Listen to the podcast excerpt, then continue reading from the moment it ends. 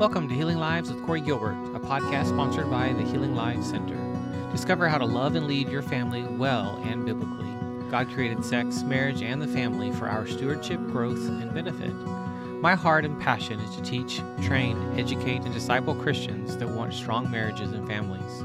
The Healing Lives Center has been serving Christians since the year 2000. Its mission is to be a center for sex, trauma, and marriage education and transformation where we offer counseling, coaching, courses, and speaking services to you, your church, or ministry. Check us out at healinglives.com.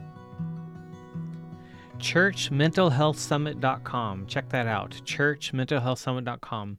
In October of 2022, I was able to speak at the Church Mental Health Summit and was such an honor to be a part of incredible lineup of, of incredible speakers.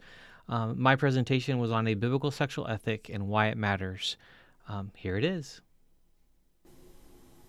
The truth is is who our teachers are matter. Who speaks into our life matter. So I'm so glad that you're actually wanting to spend this time, these these few moments, to focus in on what a biblical sexual ethic is, why it matters, and why as parents and as churches we need to speak into this and lead our children and our families well. The truth is is so many parents want to, they don't know how, and so many people in the church um, feel ill-equipped and feel ill-prepared. And so that's that's what I've spent my whole adult life teaching and doing and talking about. My name is Dr. Corey Gilbert. I'm a professor at University in, in Oregon, Corban University, counselor, um, creator of this the Center for um, the the Healing Lives Center, um, healinglives.com is our website. Um, but I teach and speak on this stuff and love um, investing in families and working with families and, and working with college students, which is what I've done most of my adult life. And so the truth is, we're going to talk about sex. Um, we're going to do it in a way that's very, very um, redemptive. And the first part is we're going to look at scripture. So today, that's really the biggest thing I want us to do. And I've got tons of other stuff um, on YouTube and other places that you can go to and podcast. But to think about things first, Preston Sprinkle said this comment People of faith who navigate or are navigating gender identity issues are our people. We must start here. The truth is, is you don't know what others are struggling with. We make assumptions and we uh, make judgments, if you will. Um, just a little bit about myself. I actually am a missionary kid. Grew up in Temuco, Chile. Um, up, that was my home. That was my world. Um, came to America in 1992 and um, moved. You know, came here for senior high school and then college. But this is who I was back in that 92, 93. Pink and purple and everything else that you could think of was me um, and I really struggled with knowing who I was and how I fit in. And I fear that if I were in the struggle or in, live that way today, I would be pegged in a very different light. I would be identified and or pushed to either change genders or have different attractions and be challenged on that. And instead, um, because those conversations were happening then, I was able to navigate through that and, and move on to an amazing adult life where my life makes much more sense. This is me today, uh, riding my Harley. I added nice pipes to it in the back, and but the most important thing is, um, 19 plus years ago, my wife and I met and married. And what really was really cool about that is she's the thinker, she's the analytical one, I'm the emotional one, and all of a sudden my life made sense. It, it wasn't that I was broken or messed up or just so different. And then when you have uh, you get married uh, many times, the way that God designed this is then you have kids, and they became three uh, incredible blessings. Um, and because we thought we couldn't have kids because of health issues, and our children uh, have changed us. They've they've challenged us, but they've also led me more into how important it is how important it is to build a biblical worldview of sex and gender. Um, so important. So, our talk today is a biblical sexual ethic and why it matters. Um, the, the thing that I did, or what I did about 14 years after finishing my dissertation, because I was at home with my, or, you know, raising kids and, and, focusing there, was my book for parents on I called I Can't Say That, Going Beyond the Talk, equipping your children to make choices about sexuality and gender from a biblical sexual ethic. And then the workbook. And then a couple years later, wrote the book for kids, for teens to hand to them. And it's basically, I want them to have a foundation of how to know how to navigate these things from a biblical worldview. So, where do we start as parents? We need to start, whether it's in this book or handing this other book for your teen, looking at the created order. And the truth is, is God created us in a certain way with a certain design, um, but then there's also disorder. The truth is, is we also live in a broken world, and we need to look at the created order and the fact that there's disorder, there's things that are out of order, and actually try to figure out what that looks like when it comes to you, you and me, and, and how we see ourselves. And so, in looking at this created order, um, what is this, this, What are the scriptures we can lean on and stand on and look at God's perfect design? So, the, in the created order, Genesis one twenty seven. So God created mankind in His own image, in the image of God, He created them, male and female. He created them. This is where it starts. God created Adam.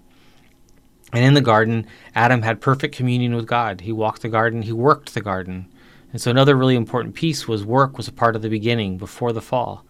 The Lord God took the man and put him in the Garden of Eden and to work it and to take care of it. Work is not a curse. It became harder, but it's part of who we are. And then he had Adam name the animals and he had them realize that there's none like you and he made woman. The Lord God said, It is not good for the man to be alone. I will make a helper suitable for him. But think about that. He was in perfect communion with God and yet still had a void, still had a need. Uh, again, pre fall, which is important. And so the man gave names to all the livestock, the birds in the sky, and all the wild animals, but the Adam, for Adam, no suitable helper was found. And the man said, when he saw the woman, This is now bone of my bones and flesh of my flesh. He shall be called Wow Man so cool, for she was taken out of man. And then in creating male and female, that's where marriage came from. Marriage is not a social construct, it is not from our culture. This is from the design, the created order. That is why a man leaves his father and mother and is united to his wife, and they become one flesh. The most critical piece of this, in terms of the design, is it is two sexually different people. It is not any other combination thereof polyamory, polygamy, anything else. It is two sexually different people in terms of God's created order. Adam and his wife were both naked and they felt no shame. What a beautiful picture um, that is. Something that we re- really know of no shame. And then in the creation of marriage, children, as you saw in the pictures from myself earlier. Proverbs 17:6 Children's children are a crown to the aged, and parents are the pride of their children.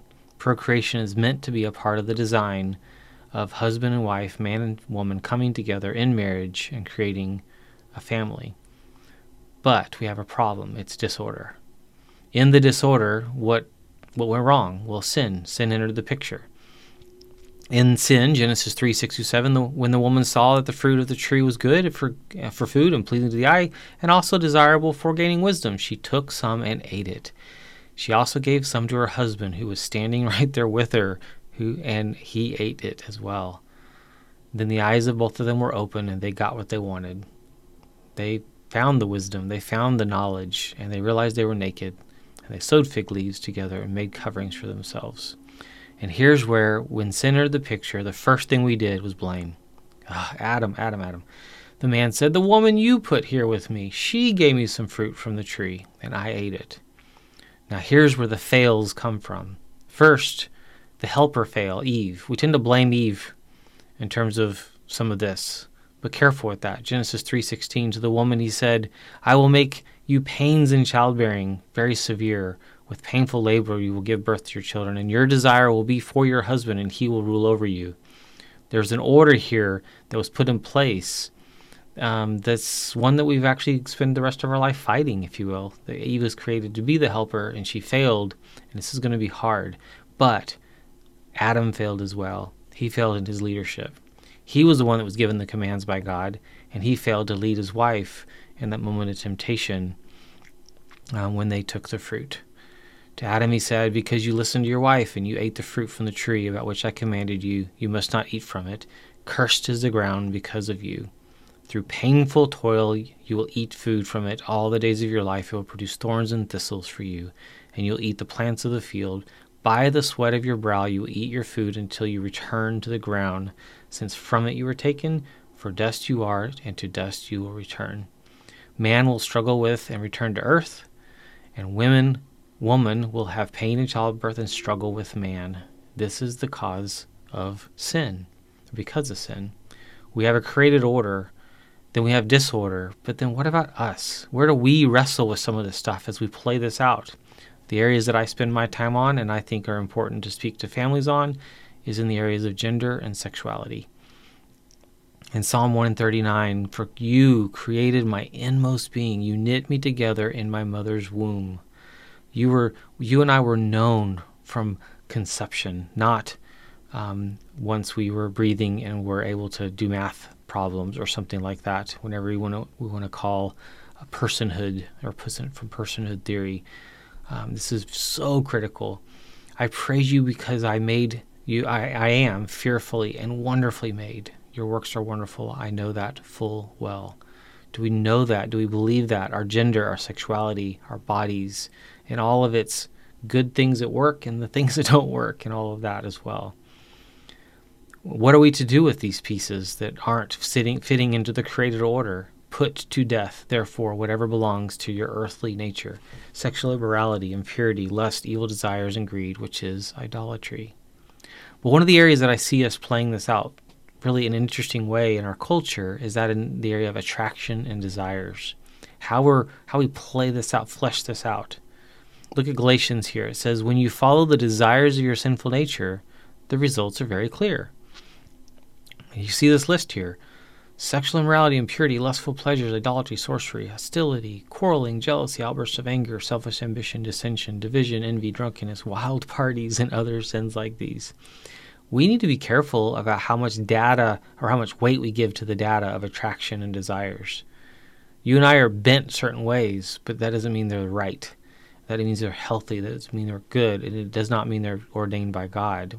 That's all of us can pinpoint areas in our life where we need help, we need intervention, we need God's leading, or we need to die to it.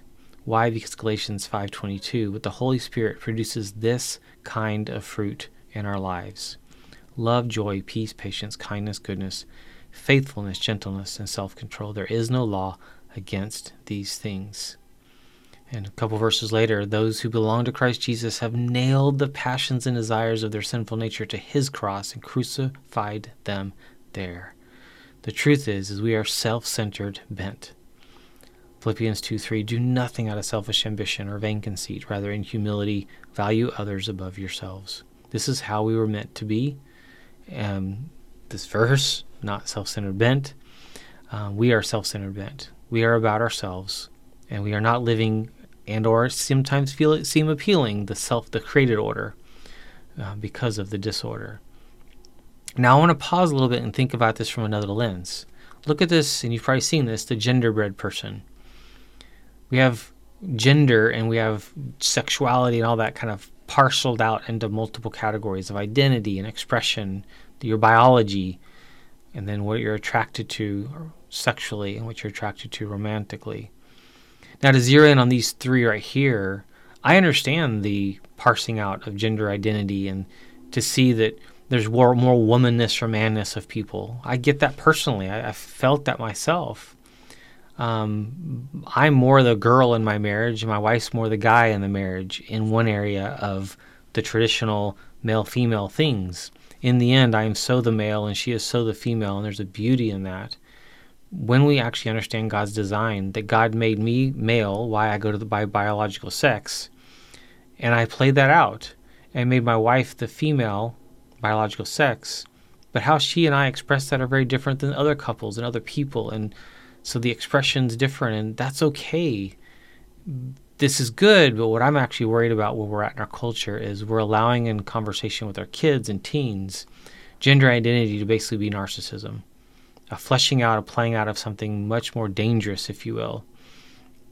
Um, now, looking at sexually attracted to versus romantically attracted to, um, these play out different they're, they're different. But a lot of what I hear from even college students and high school students is what's the difference? Well, sexually attracted to is more of the debase, like just whoever's hot, versus those that I want to invest in romantically attracted to. That's just one way to think about it. We could probably come up with other ways to think about this. But to me, attraction is actually unhealthy. It's bad data. It's not the piece that, that takes a relationship long term. So we've actually then created this, the LGBTQIA plus um, world that is actually very much focused on identity, identity politics, but also um, like things I'm going to stand on and fight for. Why, especially when since we moved into the fluidity of this. Now, the truth, going back to the created order, is marriage is between two sexually different people. There is no other combination. God does not endorse any other um, uh, co- uh, design, if you will. It is male and female together for life. But then you ask, well, in, Mar- in the Bible, it was full of polygamy and polyamory. Exactly. And God came in and said, no, husbands love your wives as Christ loved the church. Um, husbands, your bodies aren't yours, they're your wives. Wives, yours aren't yours, it's your husbands. But remember, it was in a culture where men were in charge, women were property, and men had sex with anyone they wanted all the time. It was disgustingly perverted. And Christianity came in to say, Whoa, I raised the bar. This is unhealthy. This is not the best for you, not at all what I designed, again, the created order. So then I look at like sexual identity and attractions. And again, the words that come to my mind is these are bad data. We need to be careful with what we use to evaluate who we are. Now, one of the letters in here that that's kind of stood out a lot more recently is this T, the transgender. Um, what I'm hearing from high school students, especially, is it is no longer cool to be gay or lesbian. It's it's just cool to be trans, and so that's growing because of the coolness, or the uh, they get to be in a certain class, versus over here of all those other normal people or weird people who are reject rejecting us. Again, they stand out. But what's the truth? We all want to be seen, to be known, and belong. And that's what we're looking at. That's what our kids are looking for. It's what our teens are looking for to be seen, to be known, and to belong. Now, one of the ways that I've understood this and it's helped me see how complicated this is is our, our young people are struggling, and it's much more complicated than you are or you are not. Um, Yarhouse came up with this model to really think about this is that there's a lot of pieces at play, six parts your intention, your biological sex, your gender identity, your persistence and direction of attractions, your volition or behaviors, and your values. And if you think of it as a pie chart, you realize that if you kind of sat someone down and had them think through this, many would look at their biological sex as a bigger piece of the pie and go, you know what, that tells me a lot of who I am. Others, the values, your values would be really strong. But for others, it's their identity, their gender identity, or the persistence of attraction, or the experiences they've had, their behaviors, which now feeds into an understanding of how this can be really important to help someone understand themselves. But we need to be careful who's teaching our kids because someone's going to teach them about gender and identity and what's right or wrong. Doesn't mean they're going to be teaching or leading them in the healthy direction or one that's God honoring or one that that says you were fearfully and wonderfully made. Now look at this construct too, or this picture um, the statement, sex is my right. And think of how our culture seems to scream that. Well, proponents of this view conclude that this authority is that of their own experience or intuition, their own sense of inner rightness. And right there, I actually pause and I go, wait a minute. I know myself. I don't trust my own experience, my intuition, or my sense of inner rightness because I know that I'm self centered and I'm bent.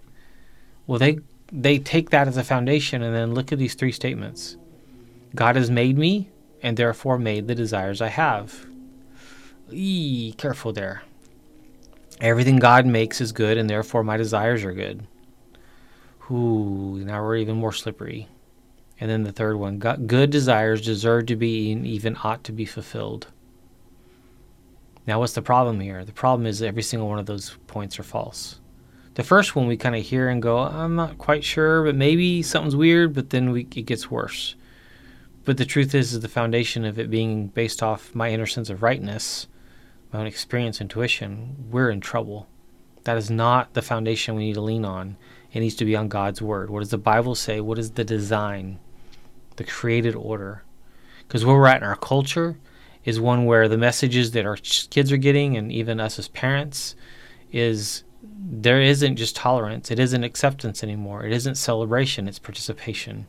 If you don't wear flags and if you don't celebrate me with whatever I identify as, then you do not love me. And that is terrifying.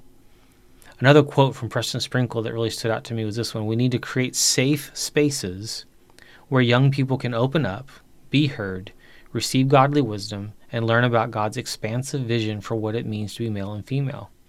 So, where are these spaces going to be? They need to be in our homes. They need to be when other friends come over and we talk about these things with them. They need to be in the church. But the truth is, is not everybody in our homes or churches can be trusted to give a biblical worldview, which is why I teach what I do and speak on what I speak on, because we need to be using the Bible as our foundation. Why? People of faith who are navigating gender identity issues are our people. This isn't them, those people over there. These are our brothers and sisters and moms and dads and of all ages and shapes and sizes that we need to learn to love and draw them to the cross, draw them to repentance, draw them to healthy decisions. And when they're in unhealthy places, love them anyway, but love them towards health and growth. Because the truth is, is we want to be seen, we want to be known, and we want to belong. Now, another little turn here. Uh, have you ever heard of this? The MAP person? What is that? It's the minor attracted persons. This is the, the politically correct way to say pedophile. But it's not really just pedophile because we want to, those are maybe the ones that have done something. But what about those who are minor attracted but they haven't? We're just trying to make something that is downright sinful palatable. It's fitting into the, the, the rhetoric of homosexuality, gay marriage, um, trans, on all these things that are actually not of God's design. Why are we so okay with these things in our culture in so many ways and even among Christians? Because we've bought into the idea that it's all about just whatever makes you happy and that your body can be separate from your your person. And we get it then we start accepting abortion and infanticide and euthanasia.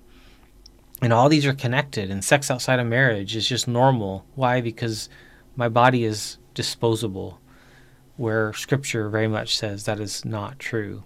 Polyamory is another one where it's not three two people, it's three people, five, seven. It doesn't matter the number, but this mixture of of different relationships that are all some sexual, some are not, um, but they live together, do life together. Why? We're trying to reinvent the wheel. We're actually back to when Scripture and Christianity came into the world and said, "Whoa, wait a minute, I raised the bar." And that's why we need to be talking to our kids about maps and polyamory about all these issues and help them be prepared for what they're hearing at school or facing online and everywhere else. This word polyamory came up on America's Got Talent recently, um, where a guy was doing something. I can't remember what he's even doing as talent, but he was like, "Oh, there's my wife and my girlfriend sitting over there. We're polyamorous," and the whole place clapped because um, everything has to be accepted and celebrated. Um, remember back to what I said. It's and participated in which is actually kind of scary to think about that. Now, one of the areas that I'm seeing our teens get lost is online peers. We need to be careful whom you allow to influence your, you and your kids. So we need to really be careful of who we allow into the living room, into the bedrooms of our house. The thing is, they're not literally walking in there; they're coming in online, and they're affecting our ch- children and ourselves and our phones through our phones, through our TVs, in a way we need to actually decide boundaries. And I don't mean get rid of TVs and get rid of everything. I don't mean that at all. I mean steward them, have conversations consistently with the boundaries of what those look like. Because we are losing our sons and daughters. And one of the ways we're losing our daughters is to Instagram um, and to comparison. That's a big one for women, for young girls. But for boys, it's porn. It's porn and it's excessive video game play and absent fathers. These three are the main ones that Zimbardo have actually identified as how we're losing our sons, losing our boys. We need to address these issues consistently. Again, video games are great, but it's excessive when they actually choose that over real people. The fact that absent fathers is such a norm is impacting our society greatly. But I'm going to add a, a few more to that, that list of three. Another one is irresponsibility, skillless, don't know how to do anything, and social media we have a problem. So, thinking of this created order and disorder, what should I do? What uh, what must I do? How do I rede- find redemption? How do I grow? How do I do a better job with this personally and then also teach my, my kids well? It's surrender. We don't like that word. What is surrender? The only way that for relationships to work is service. It's putting another above myself. We must go here and do this to successfully see brokenness and see change and see growth and see people focusing on others versus themselves and learning to die to my self centeredness and learning to work and live in community. So, how do I live with others with a different worldview? How do I teach my kids whose friends are have different worldviews? What do I do when my own kids do? What if my spouse does? Well, look at this, these few passages here. Just kind of let's plan ourselves on this one. Flee the evil desires of youth and pursue righteousness, faith, faith, love, and peace, along with those who call on the Lord out of a pure heart. That's where we start. Flee the evil desires. We don't go there. We don't indulge in these things. And we have actions to do. But then it says, don't have anything to do with Facebook foolish and stupid arguments. So hear that. Stay out of it. Stop the fighting because you know they produce quarrels. But it doesn't start there or doesn't stop there. And the Lord's servant must not be quarrelsome, but must be kind to everyone, able to teach and not resentful. And I think that's interesting. Able to teach. We are not to be silent either. Opponents must be gently instructed in the hope that God will grant them repentance, leading them to a knowledge of the truth, and that they will come to their senses, really important, and escape from the trap of the devil who has taken them captive to do his will. So, where are others at? They are taken captive by the devil. We are to instruct, but the Holy Spirit does the work. We are not to be silent, but we are not to get into fights. So, so important here. Therefore, as God's chosen people, holy and dearly loved, clothe yourself with compassion, kindness, humility, gentleness, and patience. Colossians 3 12. We have a choice. We can either be a redemptive voice, um, and we can do it in this other way, the way that's actually not a healthy one, be, help have people behave first, then believe, then belong. That's a lot of churches. That's a com- in the competing message, and the one that I want us to think about is, or we can actually invite them into belonging first, then coming into a relationship with Christ and believing and becoming. That's what we actually want. We do not want the other one. We want to be somewhere um, that safe place that people can have conversations, but it's coming from a biblical worldview. Now, let me kind of wrap up with just a little bit more that I want you to think about as I think about different age groups. What needs to be heard about a biblical sexual ethic and why it matters? For kids, you need to know that you are designed male or female with a purpose. And you need to be kind to those that are different than you. And you need to be full of grace. We need to teach this and model this for our kids. Teenagers, Stand strong in your beliefs and convic- convictions. Be a leader in biblical living. Be kind. Be an example. These are so important for you as teens to not just be go with the crowd or go with the flow, but to actually stand out as different because you stand strong on your, your convictions. Single adults, you need community. It's your lifeblood. You also need to live a life on mission with a vision. And I want you to have high expectations about who you would ever settle down with and marry. You're not meant to do this alone. You meant you're meant to have a bigger vision for yourself and for your life, but high have high expectations for who you'd marry. If you're married, this is for you. Be all in for your partner. You should be their biggest fan and their best friend. You ought to be best friends. You need to hurt together. You need to grieve together. Give freely and teach and lead your children intentionally. Be intentional about leading and teaching them a biblical worldview of gender, of sexuality, finances, drugs, everything, but I'm focusing on this one for now. Widowed and single again, community as well is critical. You are called to be an example, and your life is, needs, needs to and ought to be a life of service. So important. The number one priority is the long game biblically. What does that look like? You need to know your theology and beliefs. You need to live, in, live ordered, not disordered. You need to thrive in community, to be an example, and be patient. And what I mean, when I mean be patient, it's the long game of loving a person, no matter where they're at, towards a, a, a relationship with Christ, a vibrant relationship with one. That is biblical love. It is not tolerating or putting up with or celebrating or participating in whatever it is um, that's being pushed, um, kind of the flavor of the day. Um, it is actually ha- having a higher standard.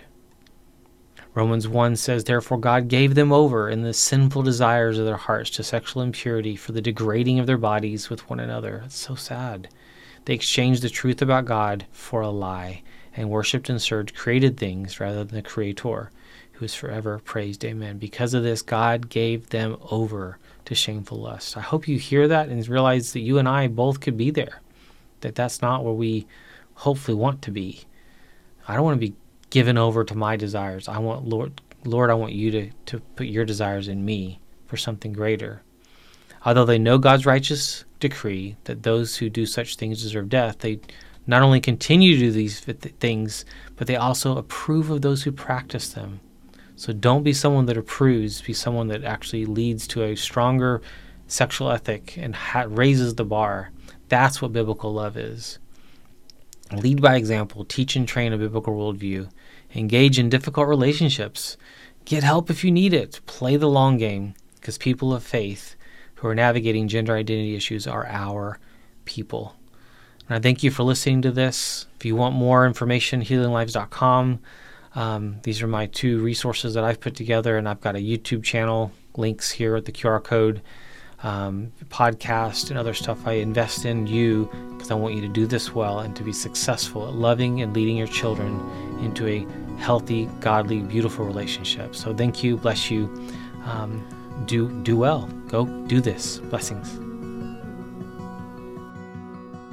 Thank you for tuning in to the Healing Lives with Corey Gilbert podcast. It has been an honor to serve. If you are struggling, have questions, or in need, Dr. Gilbert offers a free consultation for new clients. Check us out at healinglives.com to book a call. If this has been helpful to you, please share it, leave a review, and help us get the word out so that we can see lives changed, marriages transformed, and more people come into a life changing relationship with Jesus Christ. The Healing Life Center offers online courses, programs, books, intensives, and other services to help you live biblically and well. Discover more resources on YouTube and in Dr. Gilbert's Healing Marriage Facebook group, The Healing Marriage.